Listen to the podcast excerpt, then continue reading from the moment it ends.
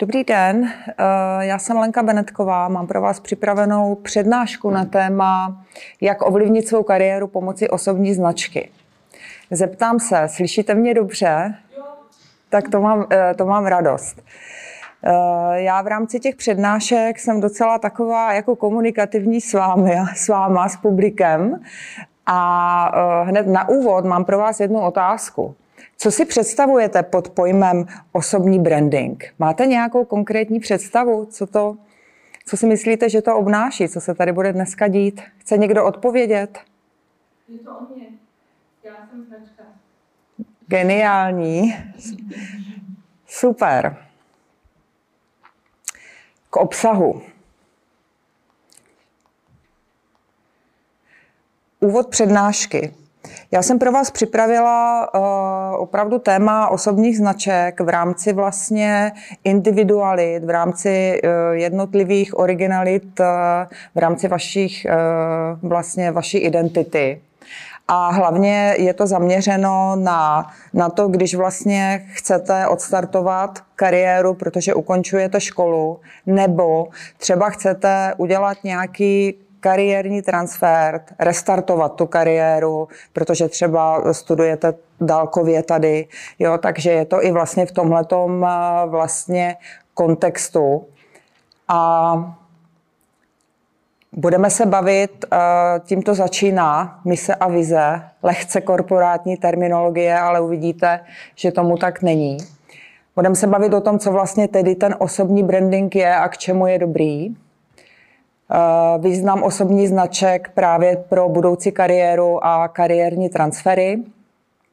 Eh, jakým způsobem vlastně dělat eh, svůj vlastní marketing, self-marketing, self-promo a jak komunikovat na sociálních sítích, ale nejenom na sociálních sítích.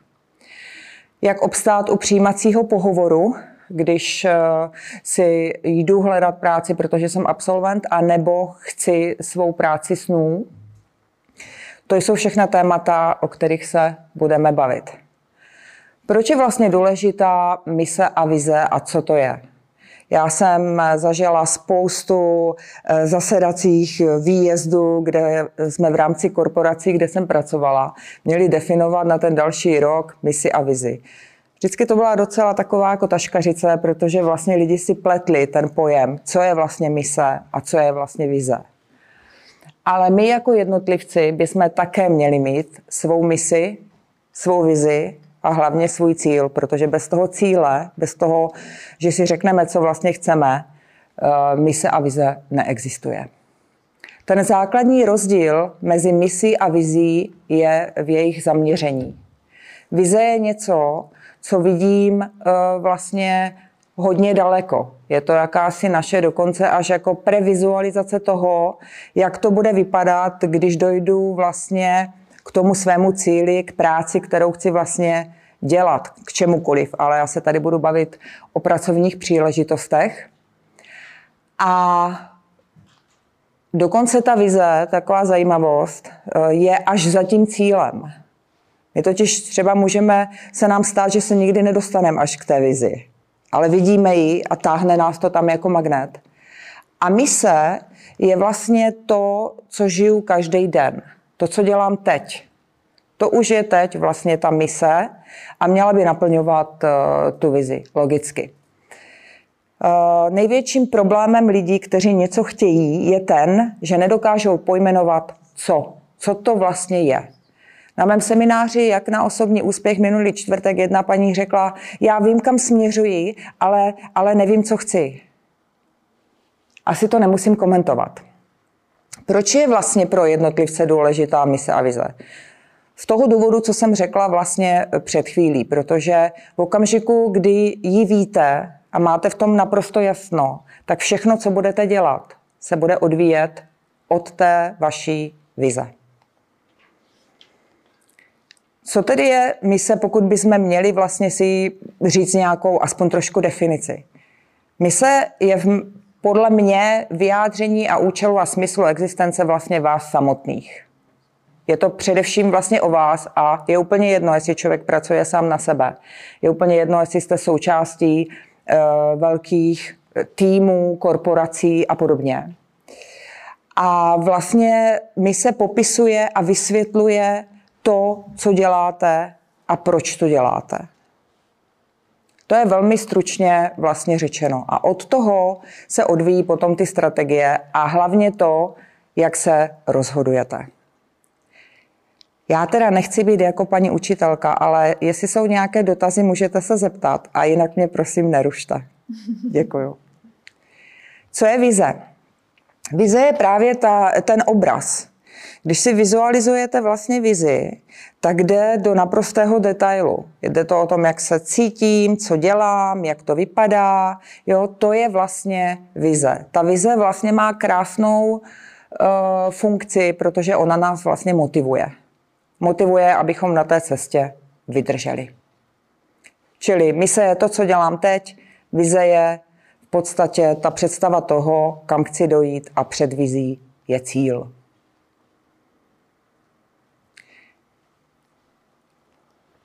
Jak jste na tom vy? Přemýšleli jste o, své, vlastně, o, svém, o svém cílu? Kdo ano? Kdo ví, co chce? Prima. Můžete si udělat poznámku, vy z vás, co máte papír. Jaká je vaše vize?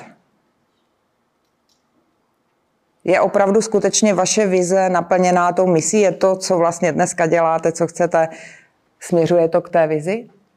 To jsou otázky pro vás. Existuje ta mise každý den? To je důležité. Ta mise nefunguje tím způsobem, že vlastně si řeknete, tak já se tomu budu věnovat od pondělí eh, do středy. Ne, když máte vizi a máte misi, tak ji žijete skutečně každý den. Takže pokud misi a vizi nemáte, a chcete opravdu docílit úspěchu eh, v kariéře, dělat, co vás baví, eh, tak tajemstvím úspěchu je začít. Jak říká tato dáma Agáta Christy, nemusím vysvětlovat, kdo to je. Pojďme tedy k jádru eh, vlastně přednášky. Základy osobního brandingu. Jaký přínos eh, vlastně osobní branding pro vás může mít a co vlastně je? Osobní branding je vlastně proces. Je to proces, který vede k utvoření vaší osobní značky. A často si lidé pletou, co je osobní branding a co je vlastně jakoby ta značka. Takže ten osobní branding je ten proces. To, co vlastně dělám, eh, jakým způsobem komunikuji, jak se prezentuji, jak vypadám, co nosím na sobě, to všechno je osobní branding. A tenhle ten proces v podstatě nezávisle na tom, jestli si ho uvědomujete nebo neuvědomujete, že jete každý den. Zkrátka a jednoduše eh, lidé si o vás, o mně něco myslí. Zanecháváme nějaký dojem, nějaký pocit v těch lidech. A e, ten proces na celý život je to proto, protože se neustále něco mění. Mění se naše potřeby, naše subjektivní záměry, objektivní věci kolem nás. To znamená, my se, ať chceme nebo nechceme, během našich životů přizpůsobíme, e, nějakým způsobem se vyvíjíme a někdy třeba člověk se úplně transformuje e, v tom životě a začne dělat třeba úplně něco jiného. Základním eh, kamenem toho osobního brandingu eh, zcela eh, správně řekla vzadu, jak se jmenujete, prosím? Alice. Alice. Ano.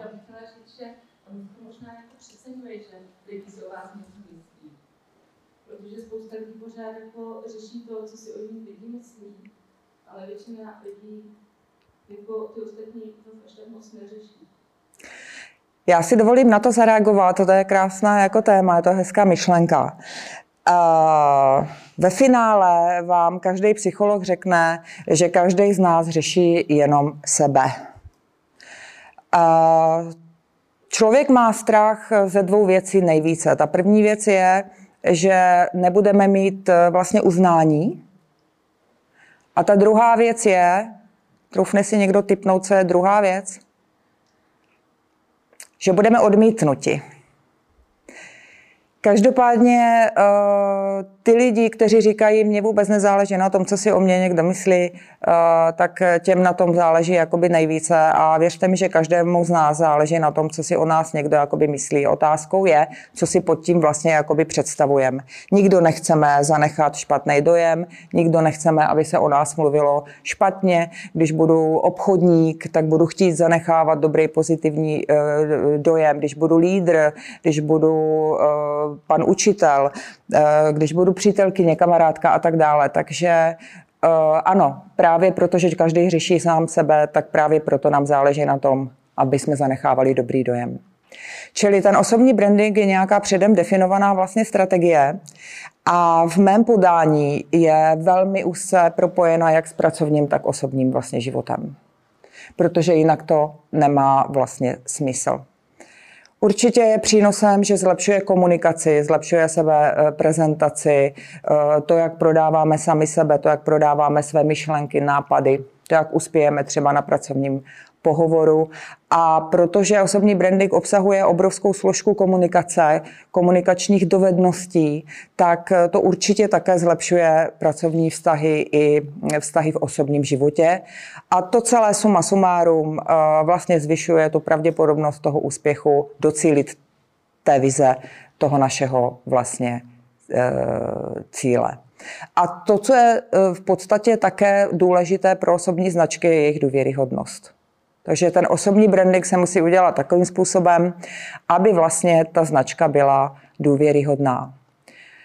Kromě toho vám osobní branding, pokud někdo třeba má ambici, nemusí mít, eh, může pomoci jako eh, business nástroj v podnikání nebo ve světě obchodu to zcela určitě zvyšuje to vlastně uh, prokazatelně spokojenost ze sebe sama, protože pokud eh, jsem já sama se sebou OK, tak je OK samozřejmě i to ostatní. Osobní značka, osobní branding by měl podporovat vaše talenty a současně vaši expertízu.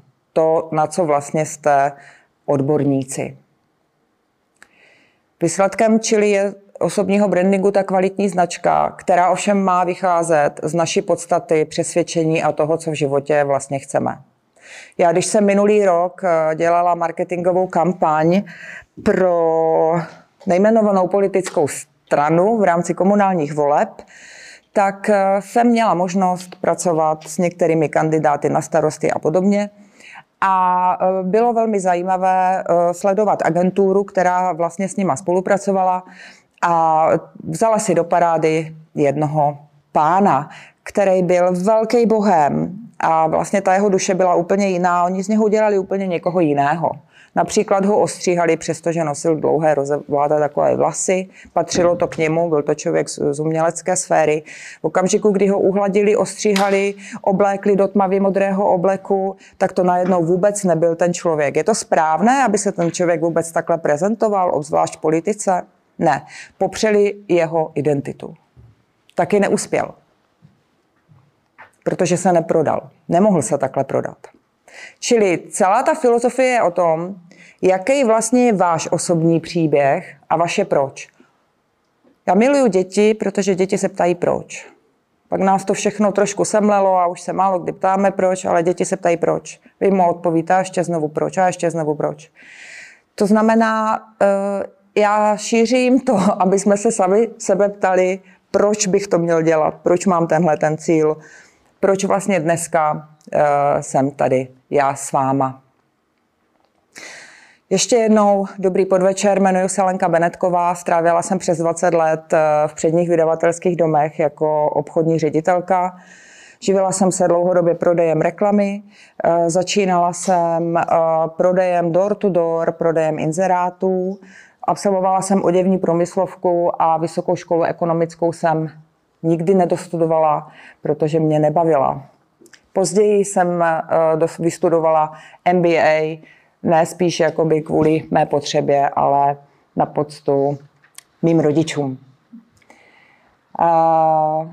Vybudovala jsem hodně týmů, ty týmy byly obchodní A od roku 2019 eh, jsem na volné noze eh, a dělám v podstatě to samé, co jsem dělala celou dobu eh, a baví mě koncipace obchodních, marketingových vlastně projektů. A při práci se svými klienty jsem se právě dostala k budování vlastně osobních značek. Oslovovali mě takové, já jim říkám power women, odcházeli z obrovských korporací a zakládali si menší nebo větší vlastně biznisy. A e, po mně chtěli e, marketingové strategie toho jejich biznisu, abych jim pomohla s webem. Já jsem byla obchodní ředitelka velké onlineové divize v Mladé frontě. E, a tak jsme na tom začali pracovat. A tam jsem najednou zjistila, že ty ženy mají velký problém. Že vlastně jako ne, nedávejte tam tu fotku a já, já radši někde vzadu. A vlastně najednou jsem zjistila, že ty ženy se nedokážou prezentovat sami za sebe bez těch velkých zvučných korporátních názvů. A e, tohle to trvá přes dva roky a neustále to vlastně vyvíjím. Včera jsem e, přednášela v Monetě Prosto žen, kde jsem e, řešila o osobní značky v korporacích, v těžkých biznisových vlastně prostředích a mužsko-ženský princip. Moje mise je vlastně předávat a vlastně eh, ty mé zkušenosti, aby je mohl využít eh, někdo vlastně jakoby další. Všechno, co jsem se naučila, jsem se naučila sama, samostudiem, praxí, anebo jsem koukala druhým pod ruky. Proč bychom měli vědět uh, vlastně odpověď na otázku proč? Protože každý máme své proč. A tady jde u značek o naši vlastně jedinečnost o tu identitu, o to, co děláme, anebo si přejeme dělat. O nic víc vlastně jako nejde. Stejně nikdo jiný nic víc nechce. Nebo ano? Eh, současně chceme být připraveni na změny v našem životě. Pochopitelně. Protože když je postavená ta značka na naší identitě, tak se může měnit vlastně to okolí a ty situace. My se můžeme přizpůsobovat, ale nebudeme se kvůli tomu přece měnit. Kdybychom měli tu značku postavenou vlastně na nějaké představě toho, jak máme vypadat, co máme dělat, jak se máme prezentovat, tak to právě v nějakých těch uh, turbulentnějších uh, životních situacích nebo změnách, uh, tak se nám to rozpadne jak uh, vlastně domeček z karet, protože to nebude stát na pevném základě a ten pevný základ každé osobní značky jsem já. Jste to vy. Uh, vy máte velkou výhodu, pokud vlastně uh, stojíte na Prahu začátku vlastně té své kariéry. Máte velkou výhodu, protože ji můžete uchopit mnohem lépe než třeba moje generace. A uh, v této době byste si měli položit otázku například toho určitě krátkodobého proč. Jo, to znamená, chci být svobodná v tom, co dělám, nebo chci dělat. Jo? To znamená, to krátkodobé proč. Když nebudete mít krátkodobé proč a budete mít jenom to hodně daleko, bude vás to frustrovat, protože cesta bude dlouhá. Kam se chceme posunout za tři až pět let, zbytek nemá smysl řešit. Jo, ale vlastně, kde chci být za tři roky až pět let. A pak mám samozřejmě tu velkou vlastně vizi, tu životní vizi, moji osobní, eh, kde se opravdu můžu ptát na cokoliv. Já jsem to jenom dala příklad, co za mnou zůstane, jakou stopu vlastně po sobě na tom světě zanechám. V tom se může promítat spoustu vlastně i osobních věcí. U žen to může být například role matky. A znovu se ptáme, co vlastně si lidi o nás myslí. Proto říkám, uh, mějte svůj příběh a když už ho máte, tak ho taky aktivně žijte a žijte ho každý den. Tím základním kamenem osobního brandingu je vlastně osobní esence, osobní identita. Když pracuji se svými klienty na individuálních vlastně uh, konzultačních jakoby, pra, pracích na osobních značkách, tak je to vlastně ten nejtěžší a nejdelší part, na kterým se vlastně pracuje. Proč? O čem to vlastně je? O čem vlastně je identita a čím je utvářená?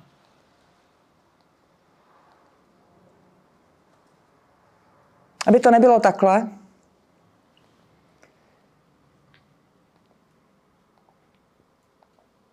je to vaše jméno.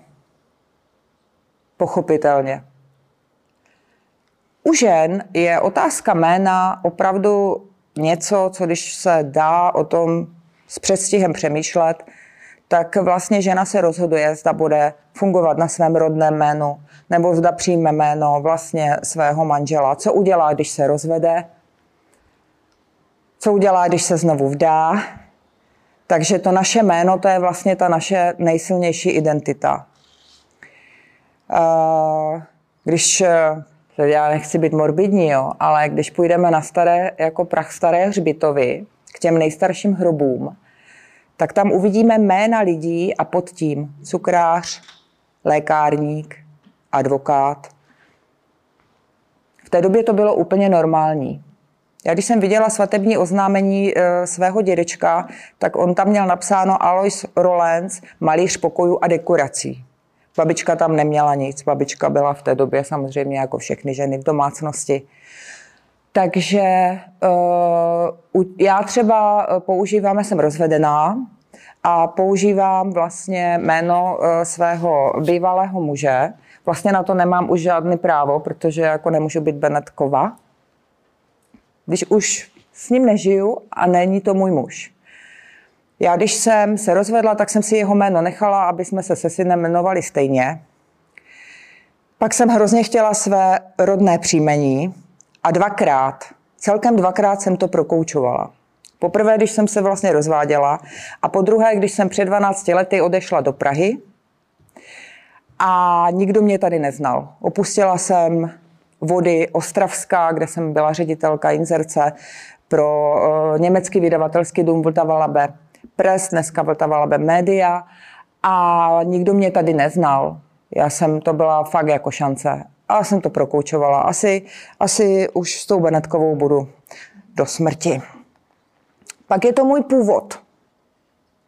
Já jsem na něho teďka narazila, zmínila jsem dědečka, zmínila jsem to, že jsem uh, své jméno vlastně vyvdala. A lidi se mě ptají na seminářích, a co tím jako myslím, jako tím původem. No tak původ jsou naše kořeny, naše tradice historie našich rodin.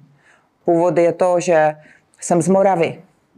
Rodačka, Hanačka, 20 let jsem žila v Ostravě, tatínek byl poloviční Němec, maminka čtvrtinová Rakušanka. Tohle je můj samozřejmě původ. Pak jsou to vaše talenty. Lidi zapomínají na ty talenty, protože samozřejmě někdy na situace nutí si říct, talent je koníček. Já si to nemyslím. Já si myslím, že to, co je vlastně nejvíc geniální, když můžete vlastně pracovat na tom, čím vás příroda vlastně obdařila. Zjistit talenty potom třeba ve věku, eh, jako jsem já, eh, tak eh, je, může být i docela těžké.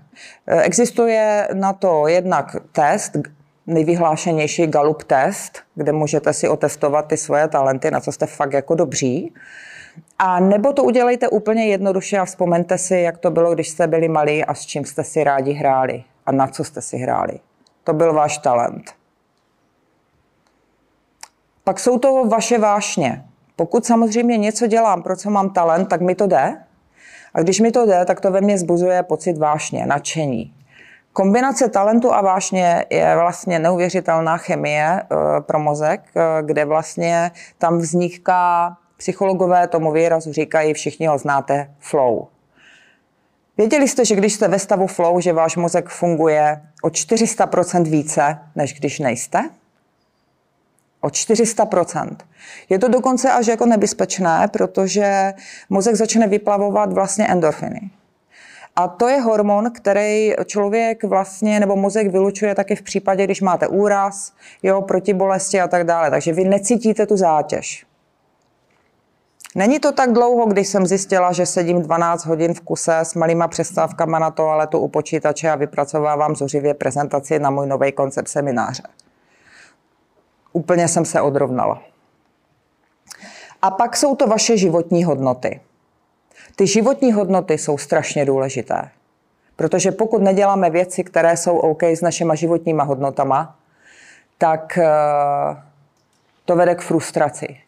Každý člověk má několik těch životních hodnot a na té vrcholné pyramidě jsou dvě životní hodnoty, které pokud budou jinými lidmi nebo prostředím atakovaný, tak samozřejmě může dojít k tomu, že ten člověk může trpět tak moc, že může i se dostat do depresivních stavů, anebo z toho být i fyzicky nemocný.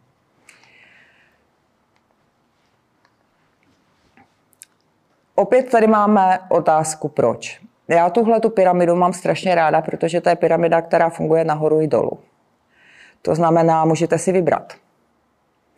Někdo z vás může být v situaci, že už nyní je v nějakém prostředí.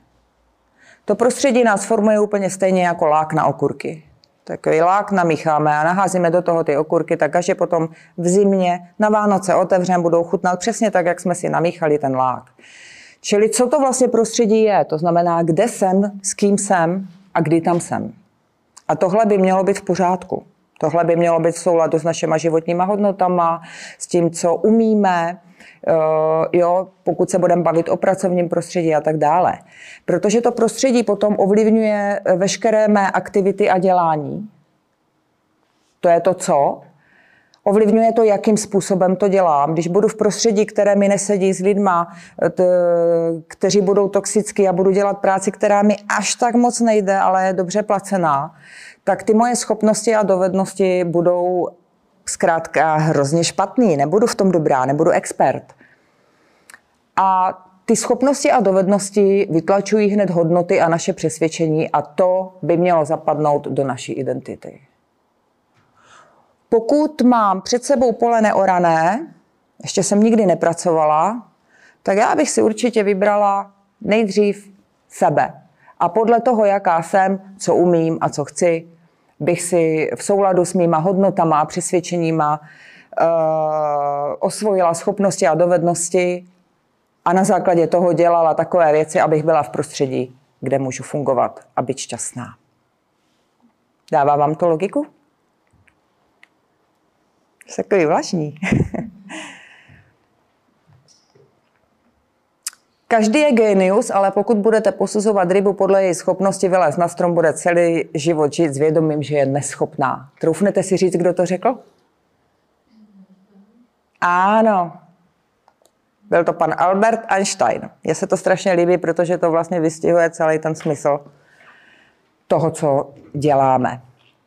Pokud chcete uh, něco začít dělat, pokud máte ambice získat nějakou práci nebo uh, začít uh, s nějakou činností, která by vás měla přivést k životní hojnosti, a to nejsou jenom peníze, životní hojnost, tak můžete použít tento nástroj, kterému já říkám osobní SWOT analýza. Ono to je SWOT analýza, je to z marketingu, Funguje to výborně, já to používám na cokoliv, na projekty, na to, když mám pocit, že věci nejdou tak, jak mají jít, když se potřebuju rozhodnout, když dělám seminář a podobně.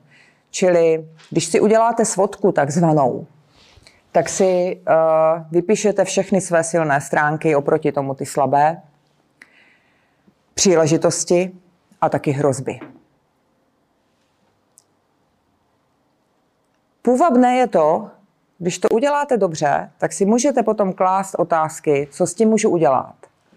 To znamená, můžu se, eh, musím se tomu přizpůsobovat, nebo se můžu něco naučit, aby to, co mám tady v hrozbách, se najednou stalo mojí příležitostí a ideálně mou silnou stránkou?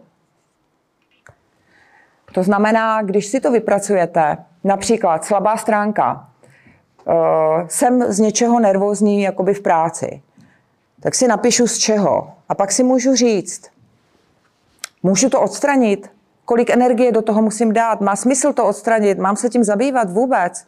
Jo, jo, mám šanci, chci to, jo, udělám to. A pak z toho udělám silnou stránku, která se stane tou příležitostí. A nebo si řeknu, ne, já se nikdy nenaučím jako opravdu opravovat počítače. Musím hledat něco jiného. Pro mě, kdybyste si z dneška odnesli jenom svodku, tak eh, to bude vítězství, protože vám hodně pomůže. Proč by měla být vlastně osobní značka uh, důvěryhodná? A kdy může být důvěryhodná? Proč by moje jméno mělo být dobré jméno? Na to asi nemusím odpovídat. Tady se nám to teď začne krásně všechno propojovat. My věříme lidem, kteří vlastně mají tu odbornou kompetenci a současně mají pozitivní zkušenost. Těmto lidem my věříme. Vybereme si jako poradce na pojištění, eh, architekta třeba, lékaře, ale musí to mít i tu polaritu mezi tím, jaký jsem člověk. Nestačí mít jenom super duper odbornost. Když ten člověk nebude pro nás OK, tak mu nebudeme věřit a radši si najdeme třeba horšího, jakoby, ne takového experta, ale budeme s ním rádi mluvit a budeme se s ním cítit dobře. To je strašně důležitá ta polarita. Čili eh, je důležité samozřejmě mluvit o svých hodnotách. Ty můžou být jakýkoliv, já vaše hodnoty neznám, protože hodnoty jsou velice individuální záležitost. To není o tom, že moje hodnoty jsou lepší než hodnoty, jak se jmenujete? Nadě. Nadia. Než hodnoty Nadi. Ne. Vaše hodnoty jsou vaše hodnoty a moje hodnoty jsou moje hodnoty. Mluvit o svých zkušenostech pozitivních, ale pozor i negativních. I negativních. Protože pokud dokážu říct, já říkám, že síla vlastně silných je v tom, že dokážou říct ty slabosti a i třeba se přiznat, že teď jsem slabý, tak to dokážou opravdu ty nejsilnější. A pak je to naslouchání. Naslouchat, naslouchat, naslouchat. Když budu s kýmkoliv komunikovat a budu mu naslouchat, bude mi hodně věřit. Proč? Protože naslouchání je o tom, že nás ten člověk zajímá. Tak tady mi nefunguje. Aha, tady je blbý rozlišení. Tam je napsáno, že důvěra je biologie. Jo? Že vlastně to, jestli někomu věříme nebo ne, je proces, který se děje normálně v mozku a nejsou to ty tři vteřiny jako dobrý dojem. Ne. Je to opravdu o tom, že vy, když se s někým potkáte, tak na základě i toho, jaký on má zkušenosti, jo, jestli třeba uh, zrovna nevypadáte jako někdo, eh, kdo ho třeba na pískovišti tloukl, jo, třeba to, co se stalo, že měl člověk alergii na člověka, který byl rezavý a pak se zjistilo, eh, dozvěděl se od maminky, že to je proto, že na, par, na pískovišti byl rezavý chlapec, který ho bouchal lopatkou do hlavy. A on normálně, ten mozek si to pamatoval a pokaždé, když viděl rezavýho člověka, tak on nesnášel. Jo. Pokud chcete vědět, jestli jste důvěryhodní, Udělejte si malý test. Požádejte lidi, kterým věříte, věříte, aby vás ohodnotili na škále 1 až 10. A pak uvidíte, jak na tom jste. Hlavně, když nebudete mít desítky všude na těch bodech, které si jakoby tam určíte, na co se budete chtít zeptat, tak se z toho vlastně, uh, nebuďte z toho smutní, protože uh, mít deset jako ve, ve všech, ani já jsem neměla. Jako taky jsem z toho byla smutná, když mi jedna paní dala jenom osmičku a já jsem se jí ptala, proč jste mi dala jenom osmičku a ona říká, protože vy jste obchodník a obchodníci vždycky lžou. Ale jste mi sympatická.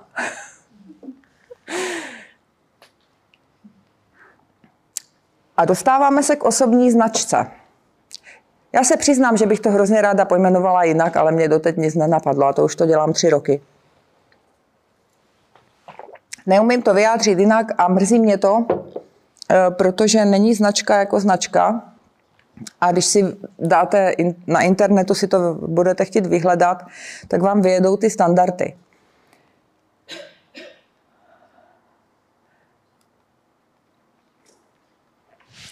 Ta značka opravdu určuje to, jaký jsme a jaký jsme ve své jakoby, podstatě.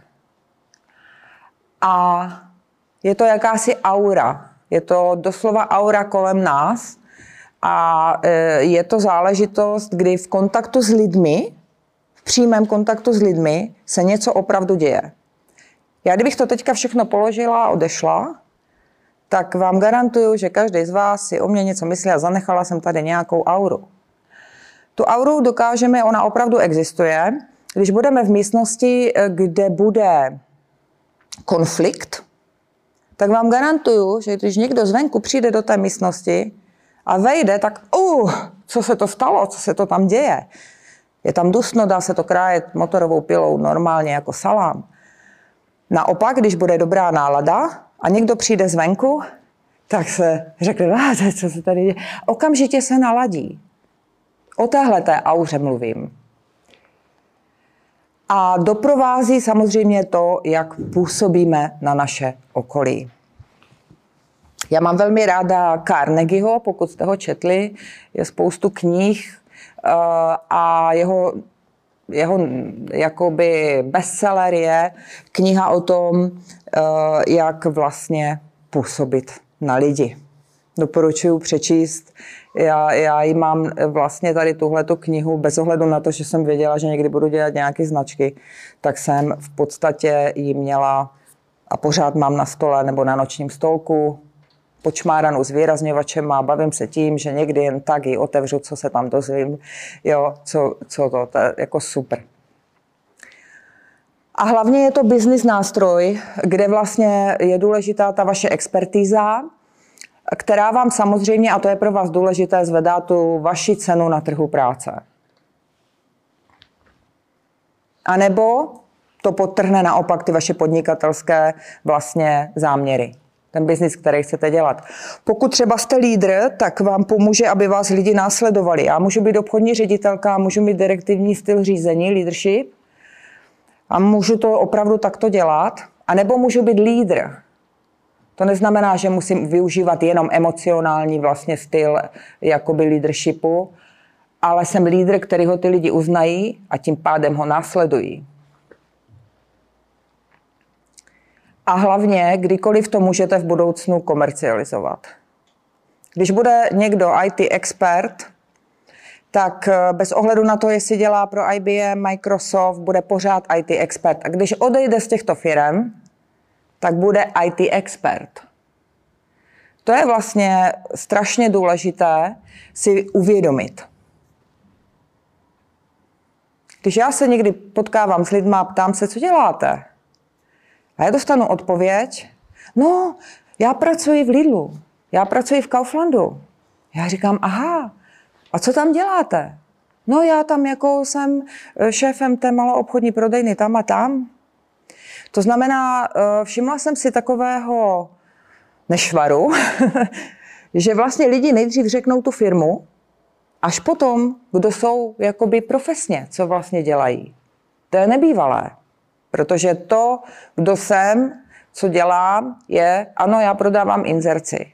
Prodávám inzerci. Ano, prodávám ji v Mladé frontě, to je pravda, ale předtím jsem mi prodávala ve Vltava Labe Press. Ta naše osobní značka se dá vlastně kapitalizovat. A e, záleží jenom na nás, jak si nastavíme osobní branding a naše cíle, jestli to chceme nebo nechceme, nebo jestli to necháme být. Ale vlastně všechno, co vlastně my umíme, je naše know-how, je to náš kapitál, je to cené na trhu práce, anebo je to cené pro nás v okamžiku, kdy chceme podnikat. No a pokud je to OK s mojí identitou, tak tam je ten lidský prvek. Já neznám člověka, který vlastně má dobře vybudovanou osobní značku na vlastní identitě, že by někam přišel a byl nervózní, nebo že by se stresoval. On si je jistý. On ty věci umí. Ta kombinace eh, vlastně tří faktorů, aby ta značka byla kvalitní, je emoční inteligence, je to komunikace a ta konzistentnost vlastně v čase a je to sociální inteligence. Tyhle ty tři faktory vedou k tomu, že se z integrace stane kredibilita a kredibilita vám přinese důvěryhodnost.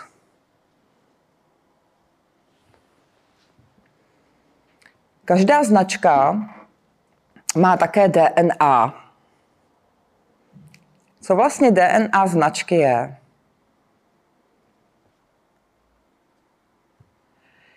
To je ta jasná rozpoznatelnost naše. ve všem, co děláme. Může to být brandový manuál, obchodní materiály, vlastní bílé knihy. Bílé knihy jsou, když vypracujete nějakou studii na něco, tomu se říká bílá kniha. Může to být váš web, jsou to veškeré sociální sítě. To je vaše DNA, pozor na to. Digitální stopa nejde smazat, když ji smažete. Je to vlastně všechno, kde jsem vidět. Je to moje image. Někteří lidi říkají osobní branding, jo, to já už chápu, co děláš, to je ta, ta, ta image. Ty děláš uh, image makera.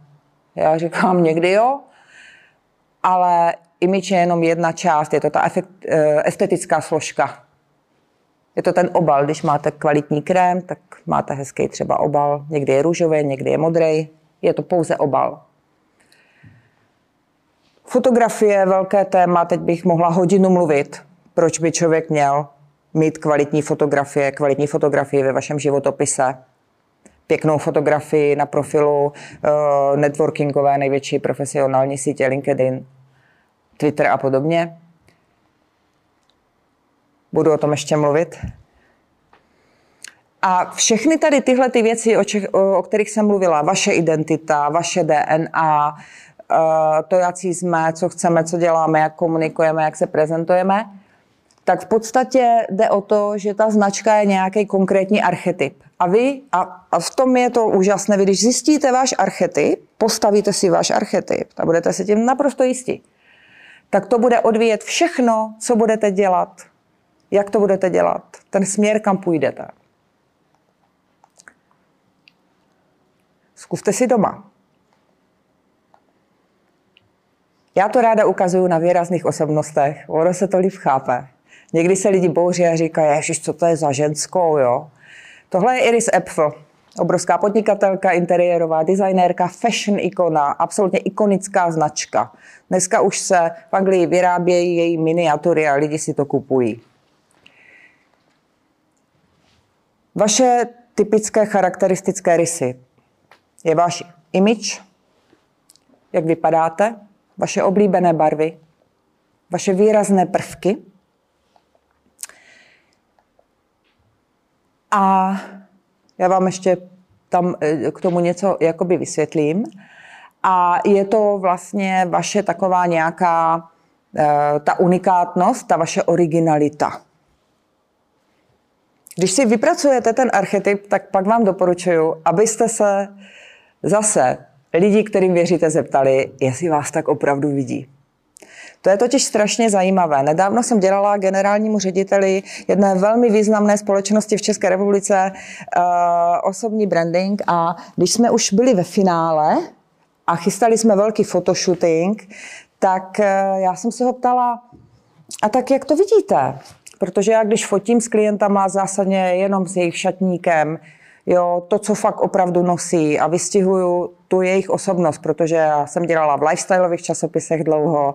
A ta fotka to je emoce, to je něco, kde vidím toho člověka, když si dám nějakou fotografii, pozor na to do toho životopisu a potom vlastně přijdu na ten pohovor a vypadám jako úplně někdo jiný, no tak to taky není zrovna úplně jakoby OK. A hned vás to zhodí dolů. A on mi říká, no já jsem takovej jako kluk, já se cítím takovým jako klukem. On měl skoro 50 a v žádném případě ve mně neevokoval pocit jako kluka. Já říkám, proboha, co já s tím budu dělat? Co s tím budu dělat? Jak mu to teďka řeknu citlivě, abych ho neurazila, je to můj klient a tak dále.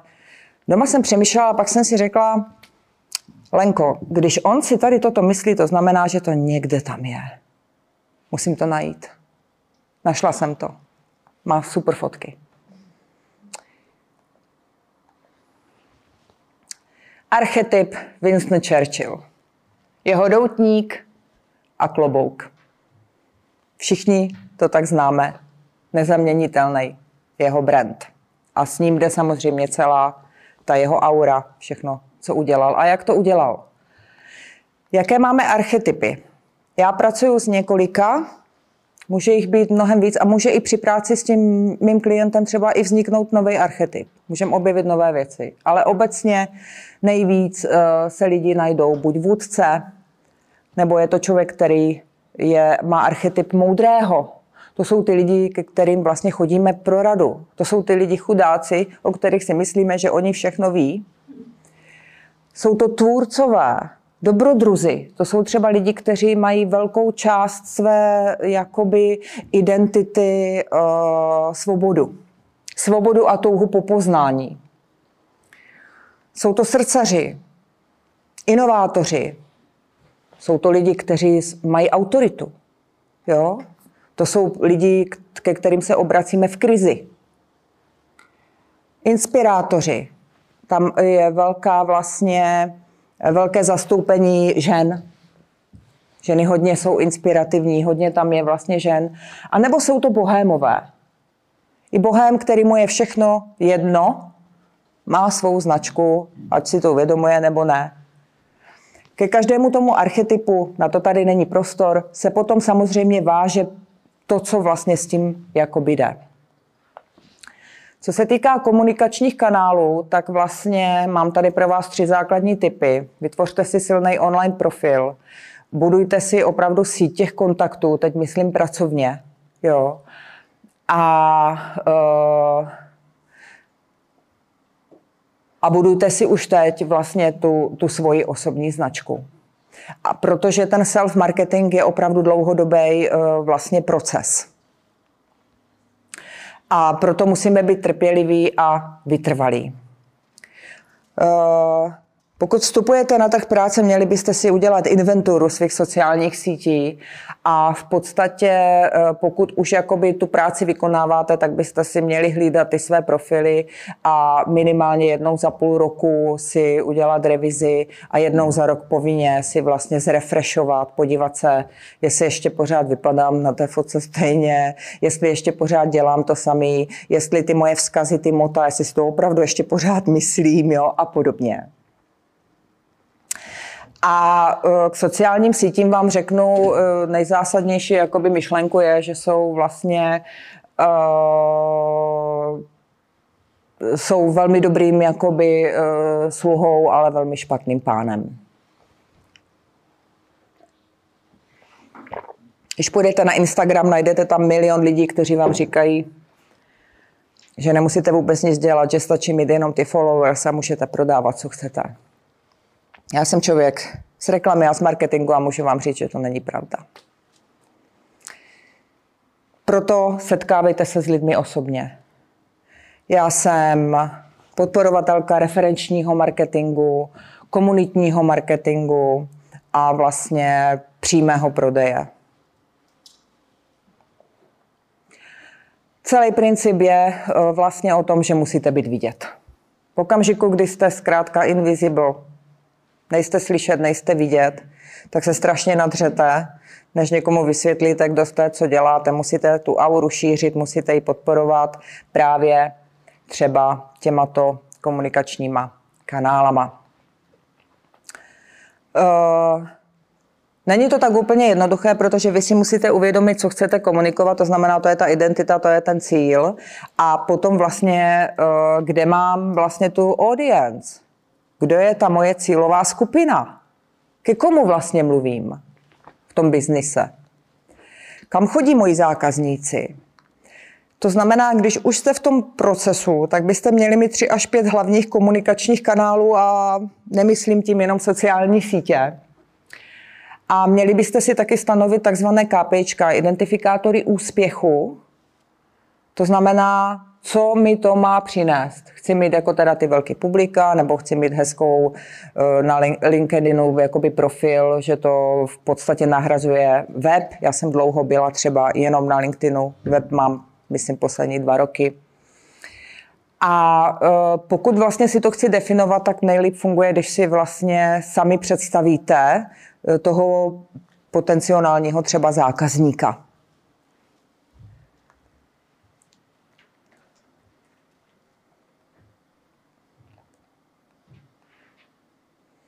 Zásada je, a pozor na to, nekomunikovat pod dojmem jakoby velkých jako emocí na těch sociálních sítích. Tam vám se někdy dějou věci. a e, lidi jenom proto, aby měli možnost se vyjádřit, nebo mají blbou náladu, nebo něco, diskutují o tom, já nevím co. A vlastně to je potom hrozně jako lavinová jakoby reakce.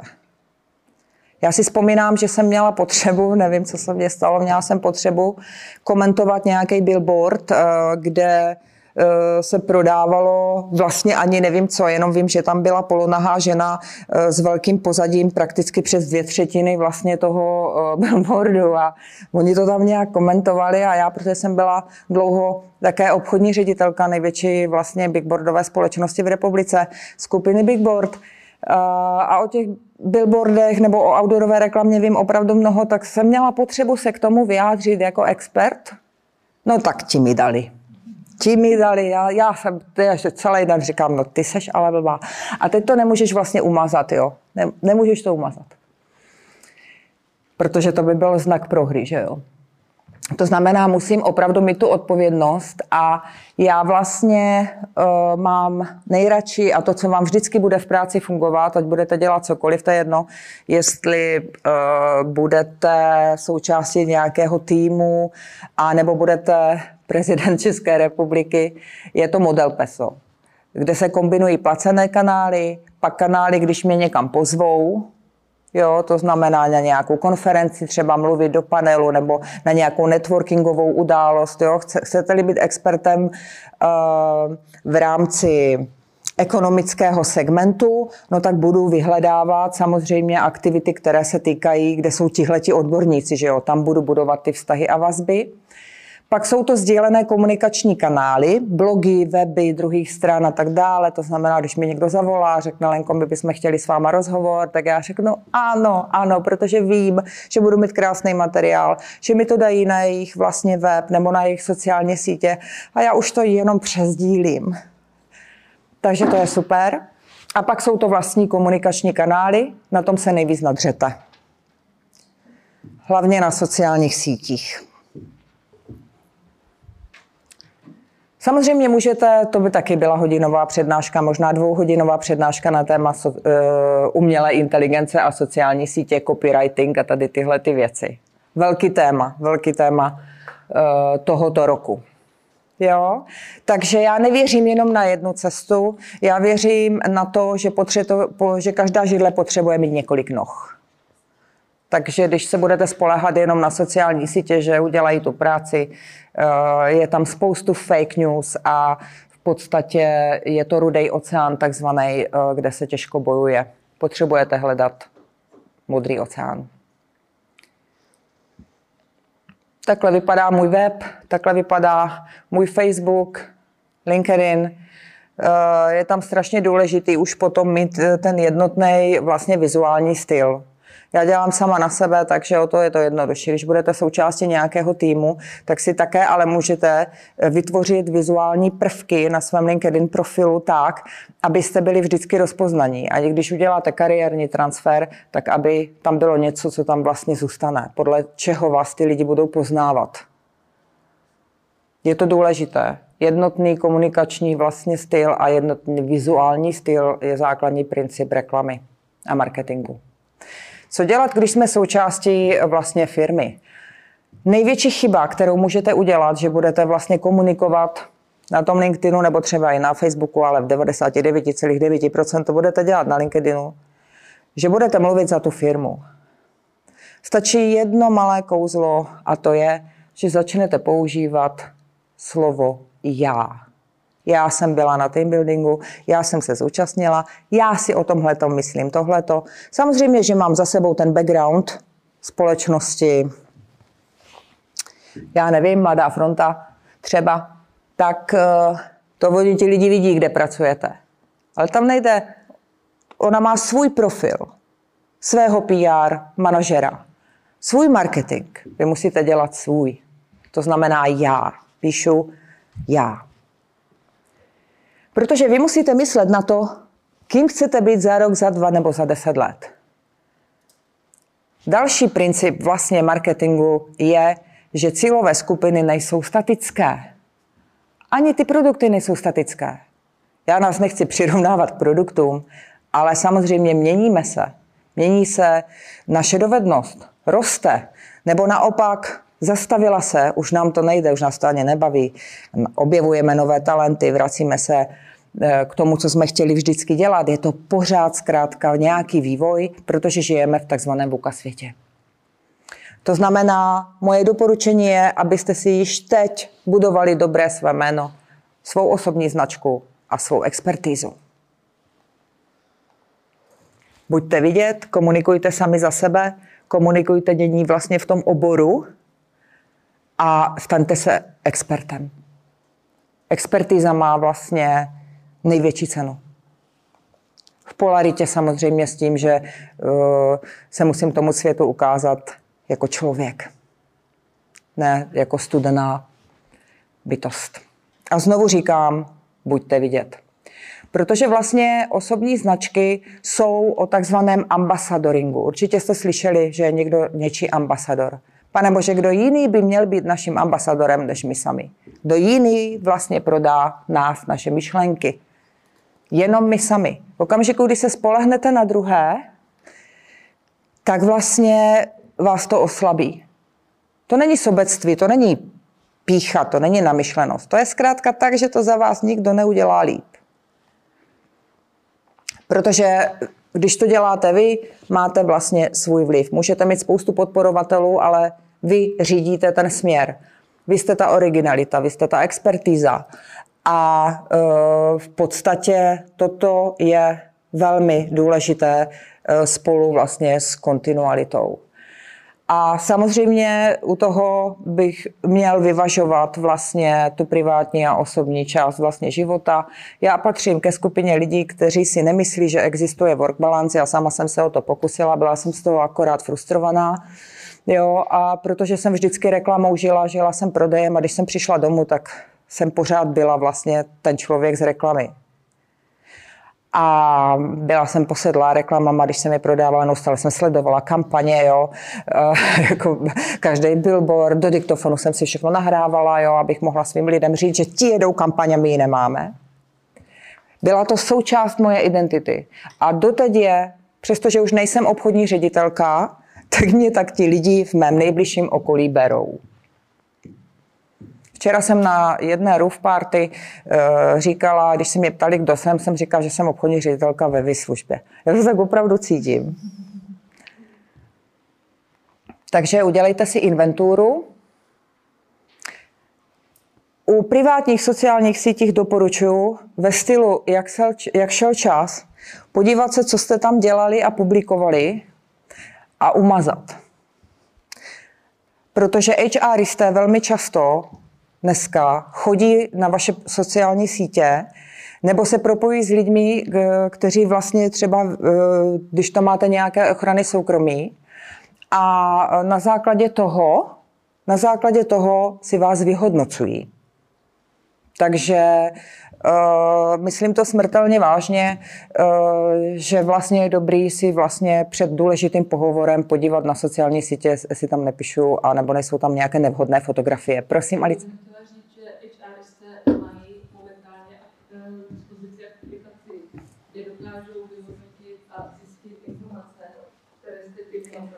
Uh, hmm? Eh, je super, že eh, to, to, to mě určitě zajímá, že se mi to řekla, nevěděla jsem to. Každopádně HRisty znám velmi dobře a jsou to velice zahlcení lidi. Asi když to bude nějaká topová pozice někde hodně vysoko, tak si dají tu práci, jo, ale jinak jsou docela líní a už nečtou ani životopisy a mají to robotizovaný. Pardon. Jestli má někdo doma někoho z HR, já proti ním nic nemám, jo, oni mi dávají práci, jo, takže a tak dále. Co se týká osobního, ale super, děkuji za to. A co se týká image, tak je to opravdu ta estetická část, a velice je vlastně, je to vidět, jak nás to prostředí nebo to, co děláme, deformuje. Já jsem svýho času měla takovou zábavu, já jsem pořád vyhledávala nějaké obchodníky, hajrovala do týmu a vždycky jsem měla zábavu třeba v hromadných dopravě nebo třeba na ulici jsem si říkala, typický obchodník určitě něco prodává, určitě něco prodává. Jo? Že jsem zkrátka je poznala ty lidi, to je jejich DNA. Takže ano, řekne to o nás, kde pracujeme, co nás baví, co máme rádi, zda si potrpíme na luxus, nebo jsme minimalisté. To znamená, to, jak my vlastně vypadáme a jak se chováme, vyvolává v lidech konkrétní pocity. A mnohdy, a já si troufnu říct, že vždycky na nevědomé vlastně úrovni. Já jsem byla velký pes na obchodníky a opravdu jsem je týrala. Všechny ty potetovaní museli nosit v létě vlastně eh, košile. Ale když dělali pro lifestyleovou divizi, jo, magazíny a to, tak mi to bylo jedno. Kdyby byl potetovaný, mi to bylo jedno. Ale když jsem vedla ekonomickou divizi Euro E15, tak bylo nemožné, aby takhle přišel ten člověk takhle uh, vybarvený. Museli nosit dlouhé, dlouhé košile a obleky protože to patřilo k té práci. A vždycky říkali, no a ten tady jako nemusí. A říkám, ano, ten prodává Formena, ten nemusí. Velmi nás ovlivňuje, kde, kde jsme, i ten náš vzhled. To znamená, je důležité vlastně eh, tady tyhle ty věci eh, si hlídat. Jenom ukázka, projedu rychle, zase výrazné osobnosti, Frida Kahlo, nikdo ne, vlastně to, jak vypadala, to, co dělala a to, co říkala, tak vlastně tam není žádný rozpor. Je to ikonická značka. Frida Kahlo říkala, že nemaluje své sny, ale že maluje realitu a byla to pravda. Stejně jako Andy Warhol. Zase kontroverzní bytost, ale umělecká scéna uznala, že největším uměleckým dílem Andyho Warhola je Andy Warhol sám. Puste si na Netflixu dokument vynikající. Pojďme tedy ještě k přijímacímu uh, řízení. A tak nejdřív vás musí pozvat. Co k tomu potřebujete? Potřebujete mít eh, samozřejmě eh, přehled eh, o volných pozicích, potřebujete vědět, jak to vypadá na tom trhu práce. Mimo Jobs nebo práce CZ, takže potřebujete ze všech možných zdrojů personální agentury, okruh známých a podobně, nebo když se zase, když se zabýváte vlastně nějakým konkrétním oborem, tak většinou sledujete i firmy jo, z toho oboru. Takže si můžete vytipovat vlastně tu společnost. Můžete vlastně jít na jejich weby. Můžete se podívat, všichni tam mají dneska záložky kariéry a podobně, vypsané volné pozice. A když nemají a chcete pro tu firmu pracovat, tak můžete i tak oslovit vlastně e, lidi z HR. Na LinkedInu si můžete už teď budovat vlastně vztahy s HRistkama, přidat si je vlastně do své sítě a, a podobně. Založte si určitě, pokud nemáte, eh, profil na LinkedInu. Minimálně, i kdybyste tam to měli zatím jenom takhle uspané, tak vám to umožní dostávat se k informacím. Vyhledávejte na LinkedInu přes hashtagy. U nás v České republice se velice málo vyhledává přes hashtagy. Na Facebooku vůbec na Instagramu občas a na LinkedInu už to jakoby začíná. Takže vlastně takhle, když si tam jako dáte třeba tu svoji expertizu nebo ten obor, tak vám můžou vyjet všechny věci. Můžete to sledovat, budete zkrátka mít. Je to o informacích. Ten životopis eh, mějte v češtině, pokud umíte anglicky. Pokud umíte anglicky, tak i v angličtině. A měl by být opravdu stručný a měl by být doprovázen motivačním dopisem. Děkuji. Mějte kvalitní fotografii. Já jsem viděla možná fakt asi tisíce životopisů. Jo? Fakt, a dneska na začátku roku jsem pomáhala s jednou výběrovým řízením pro jeden mediální dům a chodili mi životopisy a já jsem si říkala, myslela, že už to neexistuje, že by se lidi fotili se psem v parku a před lednicí. Představte si, že jo? A mladí lidi to byli. Čili pár zásad, jak napsat efektivní motivační dopis. Žijeme v době, která je hrozně zahlcená informacemi. Je to úplně, fakt je to brutální, co se děje. A samozřejmě to má na nás dopady. Lidi nechtějí číst tolik, jo, protože v té hlavě toho máme hodně. Když někdo napíše líbezbrief na A4 a považuje to za motivační dopis, který ho prodá, ztráta času. Musí to vypadat jinak. To znamená, že je to strašně důležitá eh, součást, oni to opravdu čtou, ti HRisté, nebo když třeba i ten lídr si vybírá přímo, oni to čtou, a vy tam máte jedinečnou příležitost na rozdíl od životopisu eh, se odprezentovat vlastně ten svůj zájem o tu danou pozici a vyzdvihnout ty vaše největší vlastně eh, benefity pro tu, pro tu pozici. Přirozenou, lidskou, klidnou vlastně formou.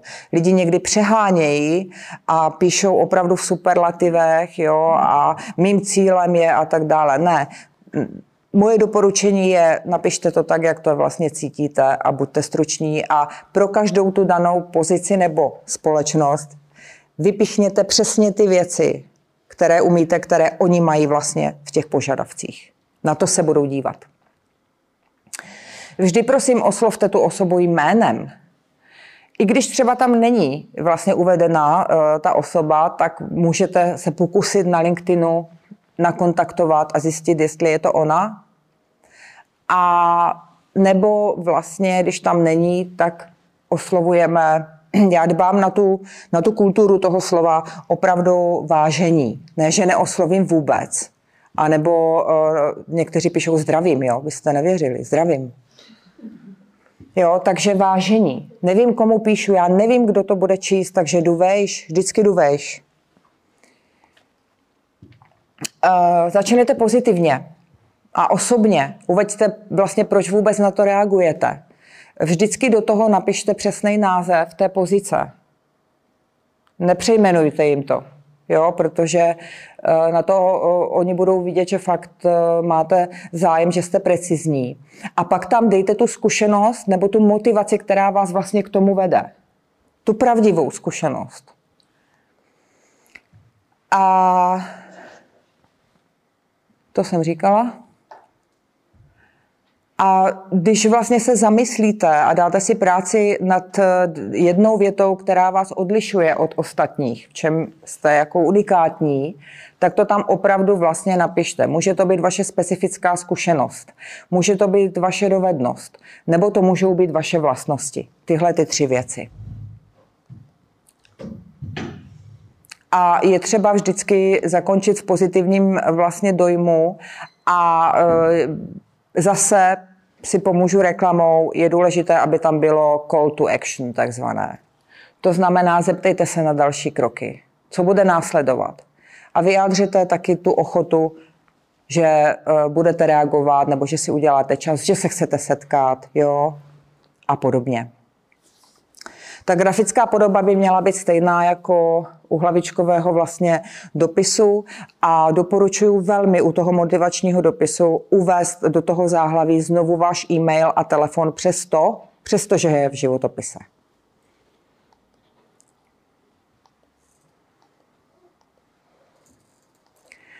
Další krok mi nejede. A teď nám to úplně vypadlo. Už jdeme do závěru, trošku přetahujeme. Doufám, že to nevadí. No co já jsem tady vyvedla?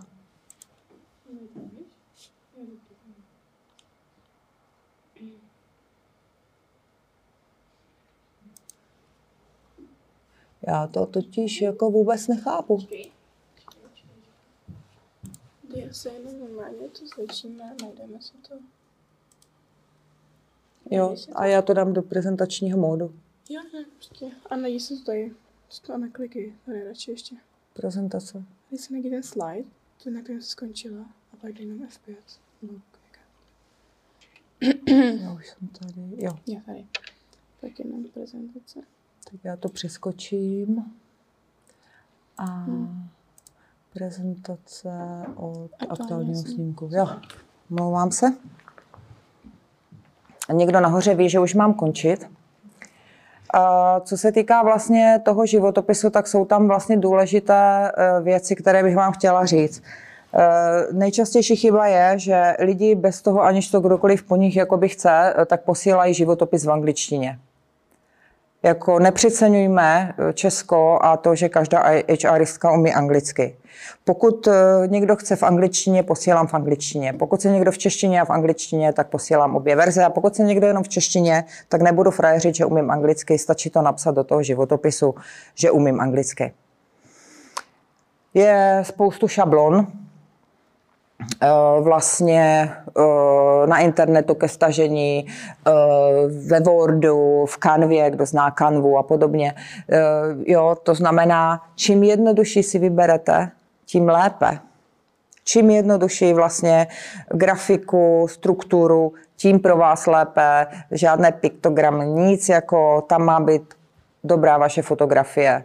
Má to, aby vy jste byli vlastně vidět. Někdy lidi chtějí jako opravdu zaujmout a pošlou něco, co je na úrovni plakátu. Viděla jsem jich hodně.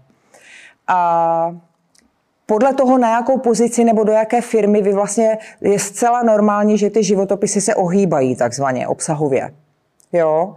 Přizpůsobuju to, není to, že lžu. Je to o tom, že pro každou tu danou pozici zdůrazním to, co vlastně je klíčové. To znamená, nemám jeden životopis a nerozesílám ho na všechny světové strany, ale přemýšlím, komu to vlastně posílám a vypíchnu ty, ty moje vlastně relevantní věci. Pokud jsem absolvent a nemám praxi, to jsou takové ty eh, nejchudší vlastně jakoby životopisy. Ale nemusí být. Nemusí být, protože vy tam můžete vlastně uvést eh, své silné stránky v oblasti vzdělávání, dovednosti, vaše úspěchy, eh, vlastnosti a je opravdu se zamyslet upřímně nad tím, co by vám mohlo pomoci vlastně tu pozici získat a zaměřit se na to v tom životopise. Takže je to o tom, že fakt prodávám sám sebe a Velmi často se stává taky, že tam třeba chybí nějaký údaj jo, o vzdělávání. Je to eh, když on má ten člověk, který to vybírá, tolik těch životopisů, věřte mi, zažila jsem to, jste unavení. Unavení, zájem klesá. S každým tím životopisem potom už tady zájem jako klesá. Jo, a teď vám jde termín, jo, a HR na vás tlačí, aby už to bylo. Takže opravdu dodržovat chronologicky pořadí, jo, popsat ty své zkušenosti a úspěchy v bodech, ne ve větách, jo, není to slohová práce. Eh, v podstatě jde o to, když si představíme pomyslně, že někdo uvidí ten životopis váš, tak kouknu na to a musím si během velmi rychlého momentu si udělat nějaký názor. Na základě toho, když je strukturovaný, tak si řekne, jo, ten člověk je strukturovaný.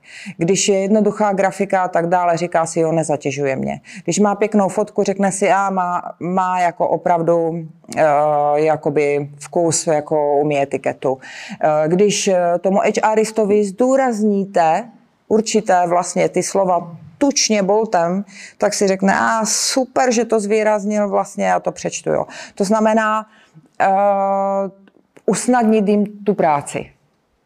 Jo, to je důležité. A zase prodávám svoje, svoje úspěchy, reference, doporučení. Jo? Pokud máte v životopise třeba aspoň jednu referenci, i, uh, může to být třeba člověk, který vedl nějaký projekt, na kterým jste participovali, nebo jste byli někde na nějaké stáži, jo, dávat tam ty jména. Oni většinou nevolají, oni na to nemají čas, jo. Oni potom volají třeba až těsně před tím rozhodnutím, jo. Takže a, a takhle ještě, když tam někoho dáte, tak prosím mu pak řekněte, jo, že tam je a vyžádejte si svolení.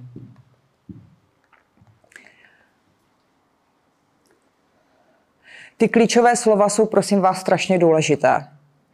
Uh, ty klíčové slova, které oni mají uh, vlastně v tom inzerátu, když je to inzerát, tak oni skutečně používají software. Uh, vy můžete mít sebe lepší, ne všichni, já neříkám, že jako většinou ti, kteří hledají obchodníky, to čtou všichni obchodníků jako šafránu, tak to už jako opravdu. Ale když jsou to třeba nějaké jiné pozice, tak jede to už na těch jobsech, jo? že třeba ten životopis ani nedoputuje do té schránky tomu HRistovi. Takže, a může to být super našlapaný kandidát a chybí tam ty klíčové slova, takže oni je tam zadávají. Takže dobře číst ty inzeráty, když je to odpověď na inzerát. Gramatika to je jako jasný a když budete mít ten životopis hotový, tak úplně stará, dobrá škola, dejte to někomu přečíst. Dejte to přečíst někomu v rodině, dejte to přečíst někomu, komu věříte, kdo třeba má už nějakou pozici nebo vybírá lidi a podobně. Jo? Ten feedback je fantastický, protože těžko se to dělá sám sobě. Co se týká fotografie eh, v životopise, tak eh, o tom jsem už mluvila, jenom bych na závěr ještě chtěla říct, že eh, jsou různé samozřejmě požadavky na fotografie. Obecně bych řekla, že ten úzus je, že v anglicky mluvících zemích není fotografie vlastně běžná a automatická, že by lidi dávali, pokud se to netýká umělecké sféry nebo divadla a podobně, tak vlastně když tam ty kandidáti to tam běžně nedávají dělají. V Evropě je to vlastně jinak. Nedávno, že, že se automaticky jakoby počítá. Není to jako, že musí být, pokud není vyžádaná v rámci životopisu, taky ty umělecké pozice eh, nebo reprezentativní pozice. Nicméně eh, je tam samozřejmě vždycky dáváme. Existuje debata, v tomhle roce se objevila debata, zda to těm lidem, těm kandidátům neškodí. Právě z těch důvodů, o kterých jsme se bavili, že nám někdo někoho připomíná, nebo to evokuje. Já to teď nechci přehánět, ale dejme tomu, že paní prochází nějakou manželskou krizi, objeví se jí tam nějaká holka, která jí připadá vyzývavá, manžel má milenku a už, už jde do koše, paní. Jo. Neměli by to dělat, ale je tam ten lidský faktor. To znamená, ta fotografie by měla být čistá, měla by být opravdu nerušivá, většinou jako žádné vzory, žádné velké šperky, měla by být vlastně co nejvíc neutrální a měli byste být vyfoceni, prosím, ze předu. Jo? Lidi se fotí jako, no, dělají takové věci, nevím proč, není to seznamka, jo. To znamená, já bych se nebála to přirovnat až jakoby k pasové fotografii, protože to děláme proto, aby lidi viděli, jak já vypadám. A ne jak vypadám před 20 lety, ale jak vypadám teď. A to neznamená, že se vyfotím samozřejmě před tou lednicí. Proboha, ty mobily dokážou udělat tak krásné portréty. Požádej, a nedělejte selfie, fakt to zvětšuje nosy a deformuje obličej. Požádejte někoho, ať vás vyfotí. Jo, Samozřejmě, když budu se hlásit na modelku, no tak to vytuním, že jo, ale beru to jako normálně. Takže mě vždycky přemýšlím, o jakou pozici jde a podle toho, jo, ale když nevím, tak ta neutralita. Každý by měl mít košili bílou, eh, jo, vyfoť nemusí být ten muž v saku, ale bílá košile, jo, vlastně čistota, evokuje to čistotu, evokuje to vlastně neškodnost, jo, dobré, jo, to je vlastně zase hra barev, psychologie barev. Pokud jdu na, uh, jo, jednoduše to jsem říkala, bílá, bílá, bílá, ženy, pozor, musím to říct, panové omluvy, že půjdu k ženské tématice, pozor na ty výstřihy, jo. Je to fakt problém. Viděla jsem velké výstřihy i na pohovorech. A viděla jsem taky přísedící muže, jak je to rozhodilo a vlastně ani nevěděli potom, co ta holka nebo žena, jakoby, o jo. takže nejde o prsa. Nejde o prsa, jde o to, co umíme a jak jsme vlastně eh, vhodní, takže zase neutralita. A ty vyzývavé pozy, to je opravdu průšvih. A pokud se muž rozhodne třeba i do fotku mít jakoby v saku, jo, tak to sako musí padnout. Musí to být sako, které fakt nemáte půjčené od někoho, ale je vaše a, a sedí vám v ramenou, jo, protože pak to zkresluje. Na těch fotografiích, prosím, takový detail, vždycky mějte dlouhý rukáv, je to lepší. Jo, žádný tílka, ženy teda, jo, nebo trička uh, u mužů, fakt dlouhý rukáv je zkrátka super.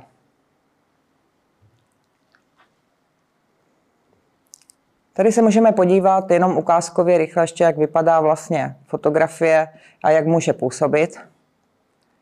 A jak může působit, když to vypadá jinak. Takže já bych si dovolila krátký koment. Tady dva milí, míru milovní lidi a tady na myšlení dva arrogantní, namachrovaní, přijďte k nám, přijďte se pro školy, tak máte mít úspěch. Eh, v rámci marketingové kampaně byl použit tento vizuál, protože eh, pan Vilém Veverka, nejslavnější český hobojista, nechtěl ustoupit a já se nechtěla hádat. Takže jenom v rychlosti to zhrnutí. Je to o té autenticitě, je to o těch životních hodnotách, je to o tom, jaký jste vlastně člověk, dbát na to, kde všude jsem vidět, kde nechávám tu digitální stopu, aby to teda nemusela mazat. Alice, děkuji za tu poznámku ještě teď a vlastně dbát na to prostředí, ve kterém se vlastně pohybujeme a žít ten jedinečný příběh každý den, protože život je velmi krátký, eh, i když nám to nepřipadá třeba některým z vás ve vašem věku, ale není nic horšího, než když si v určité fázi řeknete, proč jsem to neudělala jinak, nebo proč jsem nedělala to, co jsem dělat jako chtěla. Čili moje filozofie je taková, kdy jindy, když ne teď a kdo jiný to rozhoduje, když ne já. A to není sobectví, to je právo na život. Tady máte ještě nějaké doporučení vlastně, eh, jak eh, vlastně zacházet. Jo, zase třeba tady jenom ještě vypichnu ty black boxy, jo. Pokud někdo třeba opravdu má nějaký black box, jo, někde pošramocenou reputaci z jiné firmy, jo, nebo nějakou pomluvu, nebo nedej bože nějaký manžel něco vyvet, jo, a já nevím co všechno, tak ty black boxy se musí samozřejmě odstraňovat potom vhodným způsobem. Co můžete udělat? Zamyslete se nad svými hodnotami, udělejte si osobní svod analýzu a určitě uh, si definujte ten cíl a opřete ho o vaše přednosti, talenty, jedinečnost, unikátnost a zeptejte se uh, po té, co to uděláte, jestli je to OK a proč byste to vlastně měli takhle udělat. Buďte vytrvalí a važte si vlastně tedy, uh, toho co vlastně vám bylo naděleno od přírody, od rodiny, od kořenů, od lidí, se které jste potkali, protože to vás všechno samozřejmě sformovalo do této podoby a ještě vás formovat bude. Nedívejte se na mainstreamový trh, trh pro ty odpovědi.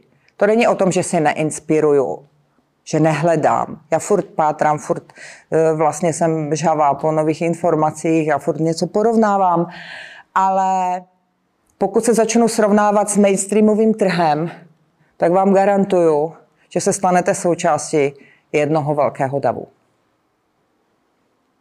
A DAV je viděn jako DAV. Zatímco filozofie osobních značek je skutečně individuální záležitost jednotlivců. To znamená, že pokud tady Nadia udělá vlastně svůj životopis a třeba Petra. Petra udělá svůj životopis, tak to není o tom, že ta ho má lepší Petra než Nadia. Nadia má svůj a Petra má svůj. S ohledem tak, jak to vytvořila, jak chtěla a co chtěla sdělit.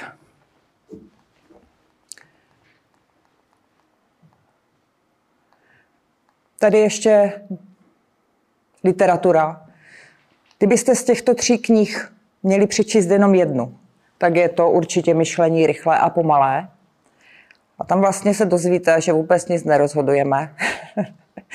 a že velice záleží vlastně na tom našem podvědomí, na tom, co do, toho, co do sebe vlastně, co nasáváme. A ta kniha je geniální v tom, že ukazuje vlastně ty principy, jak jednáme, jak konáme, co si myslíme a jak se hádá naše racionální část mozku s naší intuicí.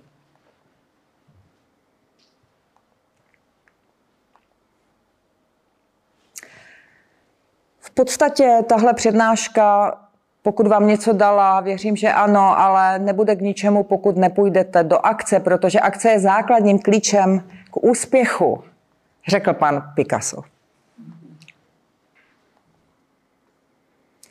Moc krát vám děkuji za pozornost, omlouvám se, eh, že jsem přetáhla, ale říkám si, každý máme vlastně svou volbu, tu možnost, takže kdo chtěl, mohl odejít. Uh, takže děkuji, přeji vám hodně úspěchu při vaší kariéře, ale spíš bych řekla možná při tom, co chcete dělat, abyste vlastně došli k té své životní hojnosti, což nejsou jenom peníze, ale je to i vlastně spokojenost, eh, která by měla být eh, vlastně eh, na té váze spokojený v, práce, v práci, spokojený doma. I vlastně ve vztazích. Děkuji vám.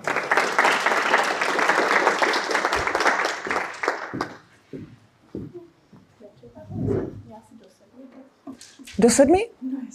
No tak to je super, tak máme ještě nějaké dotazy, tak můžu zodpovědět. Já myslela, že hodina a půl. Jo, hodina od půl šestý do sedmi. Jo, od půl šestý, no já jsem byla zakódovaná na tu pátou hodinu. No výborně. A paní odešla, já říkám, Ježíš Maria. No tak skvělé. Jsou nějaké dotazy, můžu něco zodpovědět? Zajímá vás něco? Nějaký detail, nějaká třeba vaše osobní zkušenost? By ty. Jakým způsobem si napravit to, co třeba udělal, až třeba nechtěně, ale udělal, stalo se. Pokud to má, tak má to dvě roviny. Ta privátní, tak to, je, to nebudeme rozebírat, ale pokud to má dopad vlastně eh, na tu pracovní sféru, to znamená, pokud je to něco, co nezůstalo takzvaně doma v kuchyni, tak eh, je nutný vlastně, že jo, když máte krizový, eh, jakoby krizové PR, tak základním principem krizového PR je přiznání té věci. Takže ten black box může třeba vypadat tak, že ho někdo na vás třeba vytáhne na tom eh, pohovoru, třeba zrovna jakoby personálním.